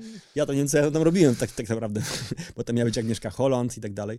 Y, w każdym razie jakoś y, zostałem tam zaklasyfikowany do tego grona i mieliśmy trzy tygodnie, żeby zrobić cokolwiek, co trwa co najmniej 5 minut. Mhm. Ale ograniczenie było takie, że trzeba było kręcić na planie zgodnie z, z, z regułami kwarantanny, czyli na planie nie mogło się znajdować więcej niż trzy osoby. Więc reżyser za kamerą, czyli ja, był aktor i był dźwiękowiec. Tak Czyli naprawdę. taka covidowa dogma 95 trochę. Trochę tak, tak. Tam ludzie tracili przez Skype jakieś filmy, jakieś zupełnie stawali na głowę, żeby coś, coś ciekawego z tego zrobić. No ja wziąłem też na Sierowskiego i nakręciliśmy y, y, wiersz, tak naprawdę, recytowany w taki dosyć przewrotny sposób. Y, piosenka o końcu świata. Bo trochę były takie w którymś momencie tego typu zapędy psychologiczne, że wydawało się, że się świat kończy. Jak y, Warszawa stała pusta i, w centrum miasta nie było ani jednego samochodu. Y, a Nasierowski jest y, bardzo interesującą postacią. To jest człowiek, którego historia jest niezwykła. Odsiedział w więzieniu wyrok wieloletni za zbrodnie, które jak twierdzi nie popełnił. Więc, y, a, ale też jest, abstrahując od tego, jest, jest y, barwną bardzo postacią, bo to jest człowiek z, z, ze znanej szlacheckiej rodziny, y, bogaty z, jakby z urodzenia, ale też wielokrotny bankrut, ale też pomysłowy przedsiębiorca, słynny aktor, amant filmowy, który nagle okazał się współpracownikiem, czy współtwórcą jakiegoś morderstwa, które w mniej lub bardziej jasnych okolicznościach zostało dokonane. W każdym razie został skazany i y, za udział w morderstwie, zaplanowanie morderstwa i odsiedział długi wyrok. Y, w międzyczasie napisał książkę, siedząc tam w tym, y, w tym więzieniu, która została doceniona bardzo przez krytyków literackich i bodajże Roman Bratnych, o ile pamiętam, uznał go za jakiegoś, jakiś wielki talent i go z tego więzienia wyciągał i skorzystając ze swoich wpływów. Y, Jerzy Urban na niego, na niego mówił, że to był pierwszy, pierwszy pedał trzeciej RP. Y, Nasierowski tą książkę, o, o, której mówiłem, nazwał, y, zatytułował książkę Nasierowski Ty pedale, ty Żydzie. Więc jakiś gigantyczny skandal, to się wszystko działo w PRL-u, gdzie, był, gdzie nie było pudelka, ale, mm, ale była poczta pantoflowa i to było wielki skandal. Więc to taka ciekawa postać. On teraz już jest dostojnym panem w słusznym wieku, natomiast jest ciągle niezwykle błyskotliwy, inteligentny i jest y, no, bardzo ciekawą postacią. No, no, oczywiście przez wielu ludzi przeklinaną. Y, no, tak jak Jerzy Urban na przykład też uważany za, za, za wielką świnię przez wielu ludzi, ale też taka postać niejednoznaczna, bo on przecież Y, w swojej młodości to był bardzo podwłos władzy i załaził im za skórę, był wielokrotnie zwalniany z pracy, wyrzucany z pracy, miał zakaz wykonywania zawodów w czasach PRL-u i dopiero, tak jak takie niegrzeczne dziecko, jak mu się da odpowiedzialne zadanie, to się w ten sposób je cywilizuje, to tak Urban dostał posadę rzecznika pracowego i, i jakby w ten sposób się z tą wadą zbratał na koniec. takie postaci, które bardzo są, mają, mają ciekawą, ciekawą historię. Y, I to, to jest coś też uważam za zainteresujące w, w, w kinie, czy w fotografii, czy w czymkolwiek. Tak, niejednoznaczność. Mm. Coś, co jest interesujące, a niekoniecznie łatwe do, do oceny. A na przykład, nie wiem, e, kiedy właśnie e, robiłeś e, zdjęcie Jerzemu Urbanowi albo współpracowałeś z Jerzym Nasierowskim, być może docierały do ciebie jakieś głosy w stylu, dlaczego z tymi ludźmi współpracujesz? No, jaką oni mają historię? No tak, oczywiście. To jest naganne moralnie. Tak? Były takie momenty? Oczywiście, że tak. Oczywiście, że tak. Jak robiłem zdjęcie Urbanowi, yy, na którym zresztą on wygląda jak jakaś wstręta ropucha i jak je zobaczył, to się mnie przewrócił. Ale to podobno większość twoich bohaterów zdjęć ma. Tak, ale, ale w jego przypadku to było wyjątkowo. On jest osobą, czy był osobą, która ma, była znana z dystansu do siebie, a mimo wszystko rzeczywiście z blat mało się nie przewrócił, jak zobaczył to zdjęcie, ale jak już wróciły mu jakby siły witalne, to się odezwał i powiedział, że, że zdjęcie genialne i sobie powiesił na ścianie. Mimo, że wygląda na nim jak wstręta ropucha właśnie, jak, jak, jak tak płas, który to taka kwintesencja jego czegoś, co mu się przypisuje jako, jako taki właśnie jego wredny charakter. Natomiast jak zrobiłem to zdjęcie, to, to oczywiście nawet publicznie ludzie wypisywali. Był taki, taki słynny fotograf PRL-owski, yy, który napisał na ten temat jakiś wielki felieton, że jestem świnią i w ogóle jakim prawem w ogóle fotografuję Urbana. Yy, no, no, cóż, no, jeżeli wychodzę z założenia, że jak ktoś, yy, jak pozwalam ludziom, żeby chwalili to, co robię, to też muszę pozwalać na to, żeby to krytykowali, więc nie widzę powodu, żeby, żeby mieć pretensje do kogokolwiek o, o wyrażenie swojej opinii. Ja mam inną, ale do, nie, nie znaczy, że wszyscy mają ze mną zgadać. Sztuka, e, tak jak powiedzieliśmy, to nie jest fizyka. Tutaj można mieć e, swoją opinię, nie ma twardych e, faktów. Obiecałem sobie, że o fizyce specjalnie nie będę sobie rozmawiał, ponieważ wszystkie niemalże twoje rozmowy, jakie można znaleźć w internecie, dotyczą właśnie fizyki, ale skoro mam cię tutaj, to, to muszę cię o coś podpytać. E, chodzi mi o kino właśnie. Mm, o, czy trafiłeś być może na jakiś film, science fiction, albo i nie science fiction, oglądając który miałeś wrażenie wow, e, ci ludzie wiedzą o czym mówią, znają się na rzeczy, nie, nie pokazują nam jakiegoś mambo jumbo naukowego, tylko rzeczywiście jakby ta fizyka pokazana jest w sposób autentycznie, e, no w sposób autentyczny. Nie ma takiego filmu, znaczy nie ma takiego reżysera, który miał tyle świadomości w głowie. Natomiast Christopher Nolan, jak rozumiem. E... Christopher Nolan jest na tyle rozsądny, że e, większość rzeczy, które dotyczą fizyki, nie, rob, nie wymyśla sam, tylko, tylko bierze specjalistów. I on na przykład w filmie Interstellar zatrudnił sobie, jak wiadomo, konsultantów, y, Kipa, Torma, między innymi, który został nagrodzony Nobla parę lat później, za coś zupełnie innego, ale ich zatrudnił do tego, żeby zrobili y, wiarygodną, naukową wizualizację czarnej dziury. Mhm. I zrobił to rzeczywiście wiernie i, i akurat to było bardzo pożyteczne, dlatego że y, budżet był na tyle duży, że oni mogli przy okazji rzeczywiście te symulacje przeprowadzić na bardzo dobrych komputerach, w, y, poświęcając temu dużo uwagi i okazało się, że parę rzeczy y, z tego wynikło. Tam bodajże 4 czy 5 prac powstało na ten temat naukowych.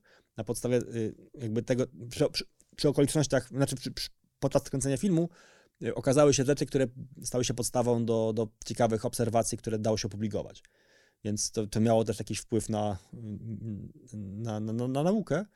Dlatego rzeczywiście czarne dziury były, ludzie sobie wyobrażali trochę w inny sposób, a, a, a te symulacje pokazały, że to jest trochę inaczej niż się, trochę ludziom wydawało. Natomiast y, to nie powstrzymało Nolana przed tym, żeby w tym filmie był statek kosmiczny, który się zderzył z zamarzniętą chmurą.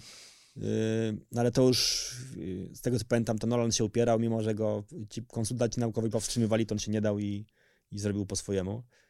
No, no więc nie, nie, mogę powiedzieć, że mnie coś jakoś mocno poruszyło w jego, w jego twórczości pod względem, naukowym. A czekasz na premiery Oppenheimera i czy w ogóle świat nauki e, czeka na film o e, ojcu bomby atomowej? Nie wiem, czy świat nauki na to czeka. No, ludzie pewnie się tym interesują, bo to jest niezły reżyser, także film pewnie warty obejrzenia. Natomiast y, no wiadomo, że historie są y, napisane y, pod kątem dramaturgii i rzeczy są podkręcone z powodów historycznych, raczej historycy na ten film nie pójdą, albo najwyżej po to, żeby się wściekać. O fizyce takiej wielkiej też się pewnie nie dowiemy niczego ciekawego. To jest po prostu ciekawe widowisko i tyle. Natomiast Nolan też ma to do siebie, że on jest strasznie naiwny, jeśli chodzi o, o, o, o wiele aspektów swoich scenariuszy, które sam pisze. Mhm. Więc tak jak jest y, w filmie Interstellar dopracowana czarna dziura, o tyle y, sam, same wątki jakieś takie osobiste, które w tym filmie są, są na poziomie przedszkolaka trochę, więc mam trochę mieszane uczucia co, do, co do jego kunsztu.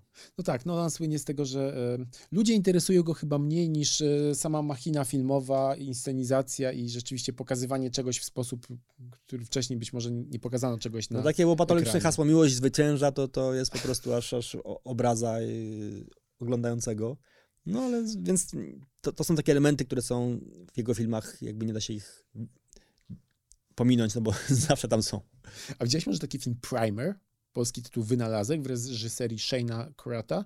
Niskobudżetowa produkcja o podróżach w czasie. Tak, widziałem y, to jak, jakoś, jakąś piracką wersję tego dostałem kiedyś i, i tam się działy jakieś strasznie, strasznie dziwne rzeczy rzeczywiście. Natomiast y, ja chyba się pogubiłem trochę w, w, w, akcji, dlatego że też oglądałem to nieuważnie bardzo, ale, ale tam to skupienie jest niezbędne, żeby w ogóle panować za tym, co się dzieje, bo tam jakaś, jakaś, jakieś pędy czasowe są i tak dalej, które, których trzeba pilnować, żeby żeby nadążać za, za, no, za wydarzeniami. Dobrze, to teraz e, w takim razie zestaw e, pytań obowiązkowych, powiedziałbym, w podcaście Mój ulubiony film. Pytanie numer jeden. Czy pamiętasz pierwszą wizytę w kinie? Chyba był to film Highlander. E, Nieśmiertelny? Tak, ja tam miałem albo to było to, albo to był Bruce Lee Wejście Smoka. Mnie jakimś cudem matka przeszmuglowała i ponieważ to był film od 18 lat, ja miałem wtedy, nie wiem, z 10 może, ale jak się mama upewniła, że, że, że, że nie grozi mi jakoś specjalnie y, trwoga przed y, ketchupem, który tam się lał strumieniami, to co prawda nie udało mi się mnie wsadzić na salę kinową, ale ona jakimiś znajomościami mnie wsadziła do sali projekcyjnej. Ja oglądałem Bruce'a Lee y, z perspektywy projektora, gdzieś tam z, z góry kina. To chyba takie niezapomniane doświadczenie. Tak, to to pamiętam. Highlander to pamiętam też się trochę pogubiłem. Ja też miałem jakieś, byłem dzieckiem, więc nie bardzo rozumiałem jeszcze narrację, w której się akcja przeskakuje z miejsca na miejsce, tam się cofamy w czasie i nie bardzo wiedziałem, co się dzieje. Chyba trzecim takim filmem był Robocop, o ile pamiętam. Czyli, a to były jakieś wczesne lata 80. XX wieku jeszcze. Robocop się wspaniale broni do dzisiaj. Nie wiem, czy wracałeś do niego. Nie, nie oglądałem. Highlandera oglądałem ostatnio, Robocopa nie. Będzie remake w ogóle Highlandera, e, kręci twórca Johna Wicka z Henrym Cavillem, czyli e, Wiedźminem emerytowanym już prawie o. w roli głównej. No, przydałoby się, bo ten film rzeczywiście ma tam takie... Moje nie, niezrozumienie akcji, jak byłem dzieckiem, nie wynikało tylko z tego, że byłem dzieckiem, ale też z tego, że ten film nie był najlepiej napisany. Tam rzeczywiście parę rzeczy by się dało poprawić.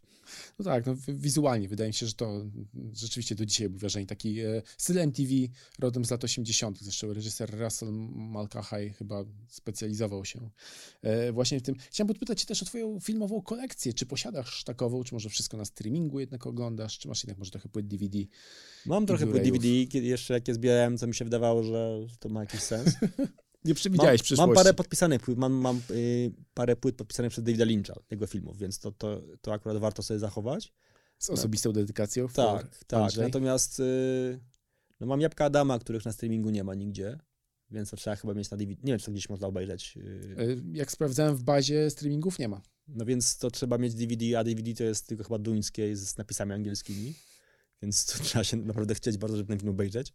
I w ogóle wszystkie filmy tego reżysera, ale mam oryginały, yy, więc yy, to chyba trzeba po prostu kupić. Też yy, posiadanie DVD ma te zalety, że często można sobie zobaczyć wersje, y, których nie ma w, w wersji właśnie streamingowej. Na przykład w Seven, nie, Blues Brothers na przykład mam w wersji wydłużonej, której nigdzie nie ma, nie można tego zobaczyć. Wszystkie płyty DVD, które można kupić w, w standardowym obiegu są tą wersją skróconą, a ja mi zależało na tej rozszerzonej wersji, bo to jest jeden z niewielu przypadków, w których wersja rozszerzona jest dużo lepsza niż wersja y, y, standardowa. 7 mówimy cały czas. Mówię, mówię o 7 i mówię o y, Blues Brothers. Blues Brothers. Mhm. 7 to w ogóle kupiłem w kilku wersjach, dlatego że z różnych krajów kupowałem ten film, dlatego że były dodatki, które były różne. Mnie interesowało właśnie od strony warsztatowej rozmowy z, z twórcami na temat różnych rozwiązań, jakiś taki komentarz odautorski w czasie filmu. I to w niektórych wersjach było, w innych nie było i mam kilka wersji właśnie, bo w różnych wersjach były różne ciekawe dodatki. Y, A mnie właśnie, ja od Finchera się starałem uczyć warsztatu, tak jak to jest naj, najlepszy nauczyciel moim zdaniem, jaki istnieje. Choć trudne. Dlaczego? No nie, w, w sensie on mi wydaje się trudną osobą, że jest właśnie dlatego, że jest takim perfekcjonistą, który potrafi 100 razy powtarzać scenę otwarcia Social Network na przykład, jak bohaterowie siedzą i gadają, żeby było co do sekundy dokładnie tyle, ile mu wyszło na No ale trudno dla kogo? Dla- dla- dla-. Dla, odbiorcy to jest y, tylko bonus, no bo dostaje się dokładnie to, jak to powinno być nakręcone. Y, dla aktorów y, może to jest trudne, ale jest takie powiedzenie, że aktor jest do grania jak dupa do srania. Jake. Gyllenhaal podobno już nie chce współpracować z Davidem Fincherem po Zodiaku. Y, tak powiedział? Mieli tam podobno jakieś straszne e, spięcia na planie zdjęciowym. Inaczej wyobrażali sobie tę współpracę. Aha, no ale Fincher to nie- przejmuje się tym, co chce aktor, bo dla niego aktor jest opłacony po to, żeby wykonać swój zawód i nie jest jedyną osobą na planie, tylko jest kilkadziesiąt innych osób.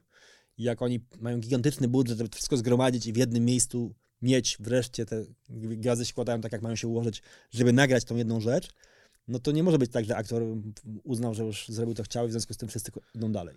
To jednak, Współpracowali z jakimiś aktorami, więc wiesz pewnie, że no, jedni mają większe ego, drudzy mniejsze. no to A im oczywiście. większa gwiazda i większy, większa garza, tym to ego pewnie bardziej To, to bardzo różne to jest, natomiast y, mm, na przykład Jan Peszek, z którym współpracowałem przy sesji zdjęciowej, to była jedna z pierwszych moich w ogóle komercyjnych sesji zdjęciowych, jakie zrobiłem w życiu i się czułem bardzo niekomfortowo pracując z Janem Peszkiem, dlatego, że ja byłem wtedy dwudziestoparoletnim tam doktorantem, czyli mokosem, a to był doświadczony, legendarny aktor, który przede mną robił wszystko, co ja, o co go poprosiłem. Jakbym go poprosił, żeby robił 100 pompek, to by zrobił 100 pompek. On po prostu przysiadał, podskakiwał. Ja, proponował mi różne rzeczy. Ja się czułem onieśmielony tym, jak bardzo on y, jakby angażuje się w to, żeby dać mi coś, y, czego nawet się nie spodziewałem. Y, I, I to jest y, przykład, y, moim zdaniem, wspaniały aktora i tego, jak on poważnie traktuje swój zawód, jak skromnie podchodzi do tego zawodu jak bardzo zależy mu na tym, żeby ta nadrzędna, na nadrzędny cel, jaki, jakim jest stworzenie czegoś, zdominował wszelkie osobiste jakieś niechęci, że ja jestem aktorem wybitnym, a tu jest jakiś gówniarz, który przed mi robić zdjęcia. To w ogóle nie, y, nie, nie, nie, nie było tak, takiego, takiego tematu nawet. On po prostu był absolutnie oddany temu i nie było znaczenia, kto stoi za kamerą. Podczas gdy y, zdarzyło mi się też pracować z, y, z, z gwiazdami współczesnymi, i też bez podawania nazwisk, ale były takie sytuacje, że, że jakieś kompletne fochy na, na planie wielkiej gwiazdy, która mm, ma się nijak do kogoś formatu Jana Peszka. Natomiast jedynym sposobem, żeby akcentować swoją wielkość jest właśnie strzelanie fochów, więc ja często, y, to jest ten taki wyznacznik tego, jak, y, jak wartościowa jest dana, da, dany twórca, aktor w tym przypadku. Tym wyznacznikiem jest to, jak, jak y, skromnie i jak rzetelnie podchodzi do swojej pracy. Tak, etyka pracy. To, to podobno tak samo w, w świecie muzyków jest bardzo podobnie. Jeżeli e, te największe gwiazdy wbrew pozorom nie spóźniają się na próby, Dokładnie. e, zawsze są na czas i robią wszystko i znowu walnąłem w mikrofon. Takie są moje doświadczenia, takie są właśnie moje, moje doświadczenia, że, że praca z tymi y, naprawdę wybitnymi postaciami to jest zawsze y, seans y, pokory i oddania, a, a praca z, z byle kim to jest, to jest pokaz y, próżności i, i fochów. Dobrze. Kolejne pytanie sakramentalne w podcaście Mój ulubiony film. Seriale. W zasadzie to gigantyczny świat się przed nami otwiera, ale czy masz jakieś swoje absolutne e, creme de la creme małego ekranu? Co aktualnie oglądasz? Co sprawiło, że przykleiłeś się do ekranu na wiele godzin? Y, No ja y, w, w czasach, kiedy jeszcze nie było czegoś takiego jak serial, to oglądałem y, Twin Peaks. W, w, ciekawa, w, tej, w tym, jak on leciał na żywo jeszcze w telewizji. Zresztą to było ciekawe, że na przykład w australijskiej telewizji on był emitowany trochę wcześniej Mhm. i tam finałowy odcinek y, pierwszego czy drugiego sezonu, już nie pamiętam, kiedy wszystko się miało wy- wyjaśnić i miało, miało być, dojść do jakby rozwiązania całej tajemnicy, w, w tym momencie w jakiś piorun walnął w, w stację nadawczą i w połowie odcinka zapanowała ciemność.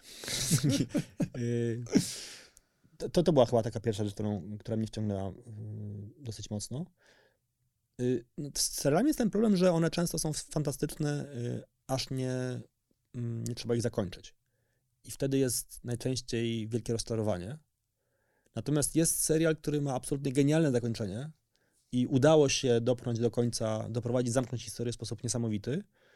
Y, to jest Breaking Bad.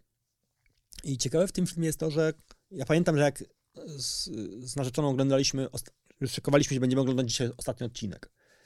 Y, historia była tak rozplątana, tak wielowątkowa, że ja pamiętam, że powiedziałem, że jest absolutnie niemożliwe, żeby w tę tą godzinę to wszystko pozamykać, to będzie jedna wielka klapa, że po prostu nie ma szans, żeby te wszystkie wątki jakoś zamknąć y, i żeby to dało sensowne zakończenie, jakąś klamrę tego całego wielosezonowego w końcu przedsięwzięcia.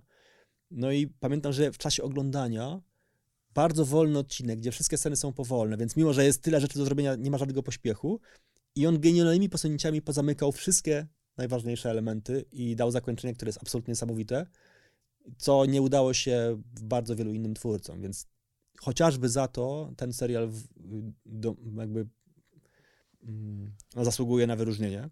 No bo jest wiele świetnych seriali, które, y, czy historii, które się kończą fatalnie, w ogóle bez sensu. Gra o Tron to jest najlepszy przykład gdzie ostatni sezon to jest, to jest jakieś, jakieś nieporozumienie w ogóle. Yy, I jest absolutnie naiwne zakończenie. I to zresztą pokazuje ciekawą sytuację, że yy, najważniejszą rzeczą w, w, tym przypadku, znaczy nie wiem czy najważniejszą, ale absolutnie nieusuwalną z krajobrazu jest historia. I dopóki historię pisał yy, George, George Martin, Martin no to sprawa była jasna. Mieliśmy świetnych adaptatorów, którzy umieli to zamienić w scenariusz i stworzyć z tego niesamowite dzieło. Natomiast jak zabrakło mm, treści, oni sami musieli sobie pisać historię i domyślać się, co Martin mógł chcieć powiedzieć, no to skończyło się jak się skończyło. Więc to, to jest też ciekawe, że nie wszyscy są dobrzy do wszystkiego. Y, y, y, dwu, tych dwóch showrunnerów, którzy pisali ten, ten serial na potrzeby w telewizji. David Benioff i D.B. Wise. Tak, mhm. oni są świetni do, do tej roli, ale nie do pisania historii. I to, to jest też tak sprawa z Lynchem, który też jest świetnym reżyserem, ma pewną umiejętność. Reżyser to jest taki trochę dyrygent. On musi dyrygować zespołem, całą filharmonią, ale jak mu dać skrzypce, fortepian i, i po kolei każdy instrument, to on nie będzie na nim umiał zagrać. I to jest trochę tak, że Lynch o tym zapomniał bo mu wszyscy powiedzieli, że, że jest wspaniałym muzykiem. I tak samo y, nie udało się też tego samego zrobić z, z Grą o Tron. Twórcy Gry o Tron zresztą teraz zekranizowali dla Netflixa e, kultową powieść science fiction. Problem trzech ciał.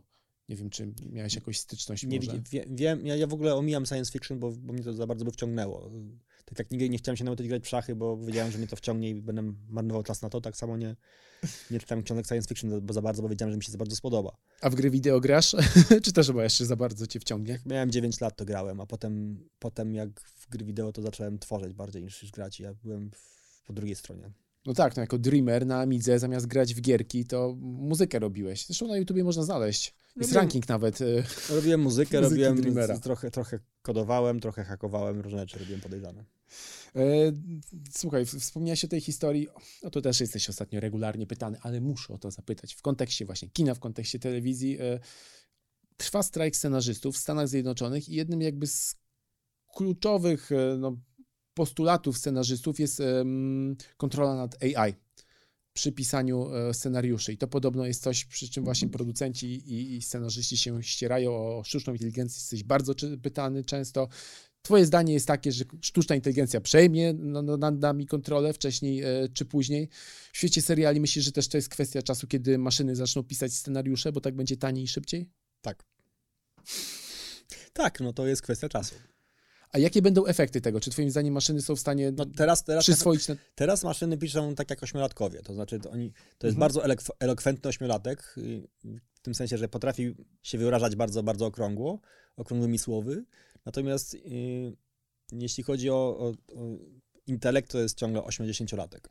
I on potrafi rozwiązać zagadki logiczne na, na, tym poziomie, potrafi pisać historię na tym poziomie, ale to pisze bardzo elokwentnie.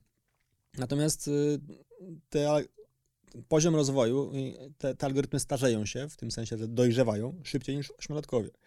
Więc za 10 lat będziemy mieli coś, co jest o wiele bardziej rozwinięte niż 10-latek no już 18-latkowie to potrafią pisać dobre scenariusze, jak wiadomo, tak? Yy, więc yy, myślę, że to jest kwestia, to jest kwestia czasu, tak? Myślę, że 10-20 lat i będziemy mieli yy, wiele zawodów, które będą w, w ciężkiej de defensywie. Reżyserzy też mają się czego bać? No, to, to, to, nie jest pytanie kiedy, tylko to nie jest pytanie, czy to jest Czy, pytanie kiedy. tylko kiedy. Mhm. Więc myślę, że ci żyjący reżyserzy to jeszcze nie, ale za dwa, trzy pokolenia być może ja nie, nie, nie widzę jakiejś fundamentalnej trudności, żebym y, nie był w stanie na przykład napisać takiego promptu. To dzisiaj chcę obejrzeć sobie dwugodzinny film z takimi aktorami, o- ta- z takim gatunkiem podobnym do tego, ale nie tak jak ten, enter i, i, i w czasie rzeczywistym się to generuje. No to jest kwestia, wydaje mi się, to jest kwestia czasu. Czyli będą maszyny, które będą emulować styl Stevena Spielberga, Davida Finchera, Quentina Tarantino.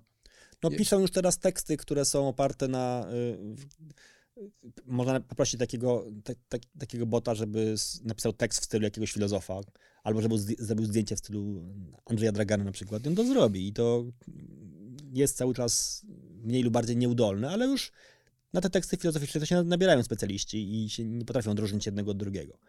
Więc mm, jeśli chodzi o pisanie tekstów, tworzenie pojedynczych obrazów, to to już jest możliwe. Tworzenie filmu ruch, ruchomego jest trochę, wymaga trochę więcej yy, yy, umiejętności już. Tworzenie historii, która też w jakiś sposób jest odczytana, też yy, jest trudniejsze. No ale już teraz te, yy, yy, te algorytmy potrafią na przykład oglądając jakiś obraz opowiedzieć, opowiedzieć, co na tym obrazie się znajduje. I opowiedzieć historię, przewidzieć, co, co było przed chwilą, co będzie za chwilę. Tego typu proste y, umiejętności już mają. No więc od tego to już jest tylko nie jakościowa, tylko ilościowa różnica w, odniesieniu, w stosunku do, do algorytmu, który będzie taką historię mógł sam tworzyć i rozwijać i, i, i naśladować na przykład taki czy inny styl. A doczekamy się kiedyś e, pełnometrażowego filmu fabularnego w reżyserii Andrzeja Dragana?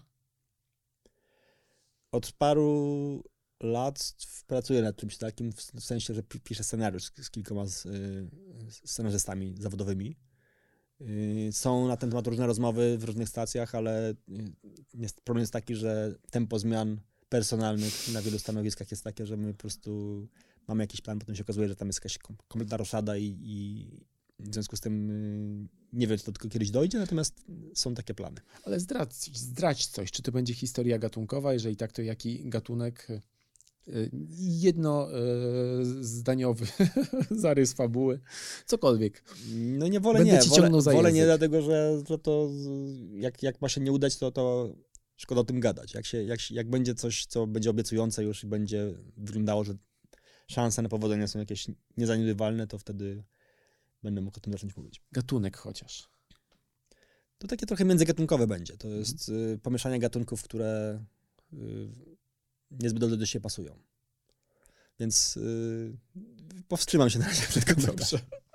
A jak dogadujesz się ze scenarzystami w takim razie?